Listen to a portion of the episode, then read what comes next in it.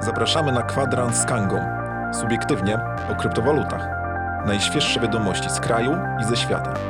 Kanga Exchange to zestaw narzędzi i usług ułatwiających obrót kryptoaktywami. Ten podcast pozwoli Ci dowiedzieć się, co aktualnie dzieje się na rynku. Witam bardzo serdecznie. Dziś jest wtorek, 17 listopada 2020 roku. Imieniny obchodzą Grzegorz i Salomea. W Gdańsku mamy 9 stopni Celsjusza. Spodziewamy się deszczu. Blog BTC numer 657320. A to jest kwadrans z Kangą numer 19. Cześć Łukasz. Cześć Sławek. Dajcie znać, jak nas widać, jak nas słychać, to bardzo ważne. I proszę, jeżeli macie taką możliwość, udostępniajcie ten materiał. Łukasz, z jakim sucharem przybywasz na początku naszego odcinka? Słuchaj, e, czy wiesz, czym się różni Bitcoin od Elona Muska? Podejrzewam, że Bitcoin nie posuwa cudzych żon. Myślałem, że powiesz coś o covid e, e, a prawda jest taka, że jak Elon Musk e, poleci na Księżyc, to będzie musiał wrócić, a Bitcoin nie. Leci dalej. Ach, okej, Łukasz, bardzo dziękujemy za tego suchara, jak zwykle wybitne. Powiedz w takim razie, co słychać w świecie krypto, jak tam analiza techniczna? To, to the moon. E, słuchajcie, tak, e, patrzymy na, na tych wszystkich czytających e, ze szklanej kuli, patrzymy na, na różnych analityków i tak e, staram się zebrać te ich poglądy w jedną jakąś taką całość. No i muszę powiedzieć, że faktycznie wszyscy są bardzo, bardzo optymistyczni. Trend wzrostowy no jest e, wyraźnie widoczny, nawet jak sobie tak popatrzymy e, z daleka. Pomału zbliżamy się do, można powiedzieć, do ATH, nie? Do, do tego najwyższego do, do tej pory all-time high. I to jest bardzo ciekawe. E, Mało hałasu o tym, a tutaj pomalutku 15, przekroczyliśmy 16. W tej chwili cel 17 200. To jest taki punkt, który kilku analityków stawia jako silny punkt oporu. Oczywiście niektórzy wieszczą jeszcze spadki, jeszcze jakąś dużą korektę. Niektórzy mówią nawet o 12 czy 13 tysiącach, że spadnie do takiej ceny. No to będzie wtedy niezła wyprzedaż. E, natomiast e, spadek taki 15 tysięcy faktycznie wielu, wielu analityków wskazuje, że to będzie po prostu taka krótka, krótka korekta. Jeśli chodzi o ETH, e, no to mamy punkt bardzo istotny, 488 dolarów. Wiem, chyba z pięciu analityków, których oglądałem, e, coś takiego powiedziało, więc nie wiem, albo wszyscy opierają się na, na jakimś jednym, albo się powtarzają. E, Natomiast przekroczenie tego punktu wszyscy mówią ponad 500, ponad 500, 520, 550. Niektórzy nawet mówią o tym, że wystrzelimy ponad 600 jeszcze w tym roku. No zobaczymy, nie? Zobaczymy, zobaczymy jak to będzie. Oczywiście podkreślamy, że to nie jest porada inwestycyjna. My Dokładnie tutaj tak. nie, nie radzimy nic, my tylko mówimy o swojej opinii, swoim zdaniu i dzielimy się tym, co my myślimy, a nie e, doradzamy w sensie takim formalnym. E, Łukasz, wspomniałeś ATH. E, e, jakbyś to wytłumaczył po polsku? Co takiego oznacza dla ludzi, którzy nie zajmują się analizą techniczną? Najwyższa wartość Najwyższa cena, która została Tak. osiągnięta w historii. No to kiedy ona została osiągnięta? Oj, to był chyba 2017 rok, Właśnie. tak? Nie pamiętam dokładnie, e, dokładnie daty, ale to było, przyjmuje się około 20 e, 20 tysięcy dolarów. Tak, na jakiejś giełdzie nawet podobno e, pojawiła się przez chwilę cena 21, ale traktuje się to już jako taką zupełną anomalię.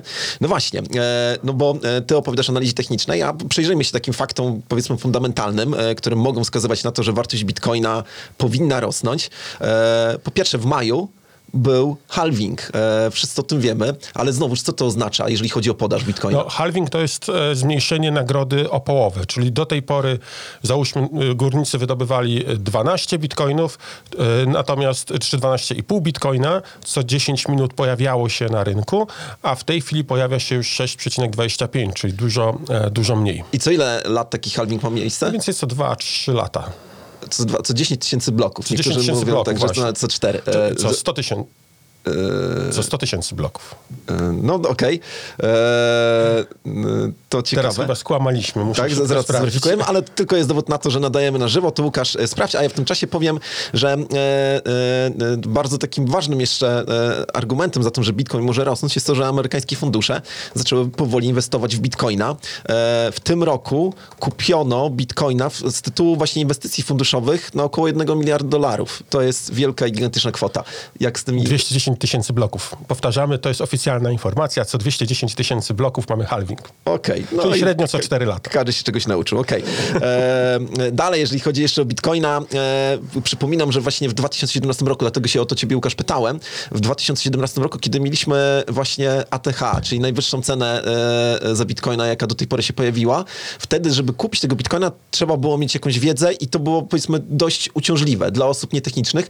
Dzisiaj PayPal umożliwia zakup Bitcoina w, Stanach Zjednoczonych od przyszłego roku, dokładnie chyba od 1 stycznia na całym świecie. No, PayPal, a oprócz tego można kupić bitcoina nawet w kantorach w Polsce, tak? No, właśnie. Na, w, Kanga, e, w Kanga ma tą usługę kantorów. Jeżeli ktoś chce kupić bitcoina, nie musi się jakoś wysilać. Wystarczy, że podejdzie do kantoru obsługiwa- e, będącego w sieci Kanga i będzie mógł za gotówkę kupić bitcoina, albo nawet kupić we wpłatomacie bitcoina. Nie ma problemu, cała transakcja trwa kilka, no może minutę. Tak, w, ka- w każdym wpłatomacie i e, e, bankomacie, który jest powiązany z siecią Blik w Polsce, także tutaj obsługujemy tą, e, tą usługę. Natomiast jeszcze wracając do, do tej prostoty, w 2017 roku było to powiedzmy w miarę uciążliwe. Dzisiaj jest to po prostu bardzo, bardzo proste. Co więcej, nie wiem, czy wiesz, że drugi e, chiński bank, e, co do, e, przepraszam, drugi co do wielkości największy bank na świecie, China Construction, rozpoczął sprzedaż obligacji i za te obligacje możesz zapłacić bitcoinem. I nie, ja nie, nie spodziewam się akurat, żeby ktoś, kto jest tutaj bardzo takim zaangażowanym analitykiem, chciał kupować te, te obligacje za bitcoina. Niemniej jednak to tylko wskazuje na to, że e, e, chiński bank uznaje bitcoina za e, dobry środek płatniczy i ja myślę sobie, że z ich perspektywy jest to najlepszy sposób wydobywania tego bitcoina z rynku. No, to też jest e, sposób na to, żeby zalegalizować e, bitcoiny, prawda? Bo e, Chińczycy wydobywali te bitcoiny, mają dużo bitcoinów i teraz oni mają problem z tym, żeby zamienić to faktycznie na taki pieniądz fi, fiatowski, taki zwykły, żeby móc kupić chleb czy mydło. No i e, ta, taki mechanizm powoduje, że e, Chińczyk może zalegalizować swoje, swoje środki, prawda? To ma obligacje, potem tę obligację może już sprzedać całkiem oficjalnie, jakiś zysk ma, podatek zapłaci i już, nie? Dokładnie. No i jak, jakby dla, dla mnie wszystkie te fakty wskazują na to, że naprawdę jesteśmy e, w przededniu e, czegoś wielkiego, jeżeli chodzi o krypto. Ostatnia rzecz, jeszcze taka ciekawostka. W, e, mamy pomiar, wiemy dokładnie, ile zapytań na temat bitcoina pojawia się dzisiaj w Właśnie sieci. chciałem o tym powiedzieć, że chyba dużo nie ma, co? E, No właśnie, załóżmy, że jest to il, jakaś wartość procentowa tego, co działo się w sieci w 2017 roku. Jak myślisz, to jest więcej zapytań niż w 2017 roku, czy mniej? Nie, no spodziewałem się, że mniej, że tak może połowa. No właśnie, ja, ja bym powiedział, e, że 70-80% intuicyjnie, bo dzisiaj przecież świadomość bitcoina jest znacznie większa, a dzisiaj to jest raptem 15% tego, co się działo w 2017 roku. 15%, co oznacza, że jeżeli 15% społeczności wywołuje już taki ruch na bitcoinie, który mamy, że mamy już taką cenę, to co się stanie, jeżeli e, osiągniemy tą wartość zapytań, tą wartość świadomości, która była osiągnięta w 2017 roku? No z proporcji samej już strach e, policzyć, jaka powinna być cena tego e, bitcoina. No nie? wiesz, e, patrząc na niektórych analityków, e, analitycy wieszczą, że e, te kolejny ATH to będzie 10-20 razy więcej niż poprzedni, tak? Czyli jeżeli poprzedni był 20 tysięcy dolarów, to teraz mówią no 200-400. No tak. Co więcej, nie wiem, czy słyszałeś o tym, chyba wczoraj albo przedwczoraj, e, czyli w piątek to musiało być, jeden z analityków City e, banku powiedział, że Bitcoin będzie kosztował, uwaga, 318 tysięcy dolarów. Powiedział poważny analityk City, a jak, e, e, jak do tego doszedł? Potraktował bitcoina jak złoto i przyrównał do tego, co się działo ze złotem w latach bodajże 70. A. I z analizy wyszło mu, że e, faktycznie złoto się zachowywało, czy bitcoin zachowywał się tak jak złoto wcześniej, więc patrząc, przekładając to na e, późniejsze, e, późniejszą historię złota, stwierdził bitcoin 318 tysięcy dolarów. No ja tak patrzę na to, co, co się dzieje na rynku, to faktycznie zadziwia mnie ten, ten wzrost, który jest. Bo przecież w tym roku bitcoin kosztował 3,5 czy 4 tysiące dolarów. Nie, no tak, oczywiście to jest po prostu... Cztery, czterokrotny zysk w pół roku, tak? No to chyba e, dobry instrument. E, przy ciągle gigantycznej nieświadomości Tak. e, tego wszystkiego, co się zacznie dziać, kiedy, kiedy ludzie zaczną korzystać z krypto. Dobra, Łukasz, bo myśmy się rozgadali tutaj, a tutaj, e, e, ale wiem, wiem jeszcze jedno, że e, masz wiedzę na temat jakiegoś funduszu, tak, który posiada Tak, drobną no ilość bitcoina. właśnie, czy wiesz, ile ma największy fundusz fundusz bitcoinowy, czyli e, firma inwestycyjna, która ma e, bitcoiny. Ile ma tych bitcoinów? Nie wiem, nie, chcę strzelać. Nie chcę, żeby nie powiedzieć czegoś głupiego. No. Więc e, wyczytałem ostatnio, że Grayscale ma pół miliona, e, pół miliona bik- bitcoinów, czyli e, no to jest 1%. Wszyscy, e, 2% wszystkich bitcoinów, które są, e, które będą. Tak, bo z 21 milionów 2% to jest 420 tysięcy. Więc to jest ponad 2% wszystkich bitcoinów, a biorąc pod uwagę, że mówi się, że nawet jedna trzecia bitcoinów jest stracona, to to będzie nawet więcej, nie? Także to jest olbrzymia, e, e, no, ciekawa, ciekawa sprawa, co by było, gdyby się okazało, że zgubili klucze prywatne na przykład. O, no to, to podaż bitcoina spada z, e, drastycznie Tak. i cena idzie w górę. Oczywiście. No ale to są jakby wszystkie znaki na niebie i ziemi coś tam pokazują. Zastanawiam się, kiedy reszta ludzi to zrozumie. Ale dobra. Łukasz, mam do ciebie pytanie. Pytanie na temat bezpieczeństwa. No bo przecież krypto cały czas się kojarzy jeszcze z jakimiś takimi akcjami e, nie do końca legalnymi. E, I skąd inąd wiem o tym, że nawet wśród górników e, pojawiła się pewna inicjatywa, żeby ukrócić e, e, transakcje albo jakby obrót krypto pochodzący, pochodzącymi z nielegalnych źródeł. No tak, to jest taki dosyć grząski temat, nie? bo zaczynamy wchodzić w, coś, co można nazwać cenzurą, bo je, jeden z puli, który no, funkcjonuje, wprowadził mechanizm odrzucania transakcji, czyli nie będą weryfikowali transakcji, które są podejrzane. A dodatkowo jeszcze e, weryfikują wszystkich górników. Czyli mamy taki mm, element e, cenzury. Ktoś może centralnie decydować, które transakcje wejdą, a które nie. To takie No właśnie, no, grząskie. Bo e, dodajmy e, to, że właśnie ta baza, która będzie e, oznaczała e, bitcoiny pochodzące prawdopodobnie z jakichś nielegalnych źródeł, czy z nielegalnej działalności, to będzie oczywiście baza centralna. Tych baz ma być w ogóle kilka. Tak. E, e, no i, i, i te, e, te, te pule górnicze mają tych transakcji, e, które zawierają te bitcoiny, nie przetwarzać. I tutaj moje pytanie do ciebie, o co chodzi z tymi pulami górniczymi? E, No, e, pula górnicza to jest e, efekt tego, że kopanie samemu po prostu jest mało opłacalne. Nawet jeżeli masz dużo koparek, to jeżeli będziesz kopał sam, to nagrodę, którą dostaniesz, może się zdarzyć, że raz w ciągu roku dostaniesz, albo rzadziej, więc przez cały rok musisz płacić za prąd z własnej kieszeni, a potem dostajesz faktycznie dużą, dużą nagrodę. Pula to jest po prostu, umawiamy się, tak? W 100 górników, w 1000 górników, łączymy swoją moc, kopiemy wspólnie e, i e, nagrodą dzielimy się proporcjonalnie do włożonego e, wkładu w postaci mocy obliczeniowej.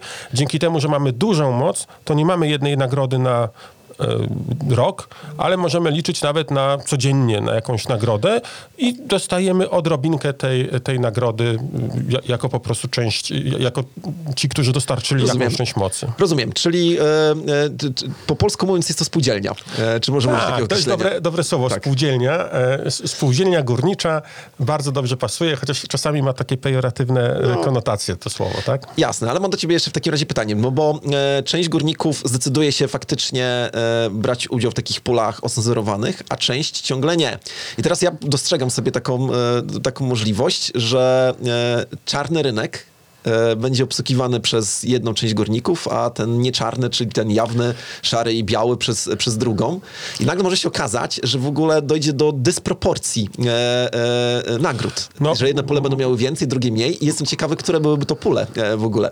Tego nie wiemy. No, Pamiętaj, że nagrody zależą od mocy obliczeniowej, więc No, to jest tak. jedna sprawa. E, Inna rzecz, że e, te takie, nazwijmy szare Tak. e, transakcje e, mogą oferować wyższe fee co może stać się większą pokusą dla górników, żeby je jednak przetworzyć.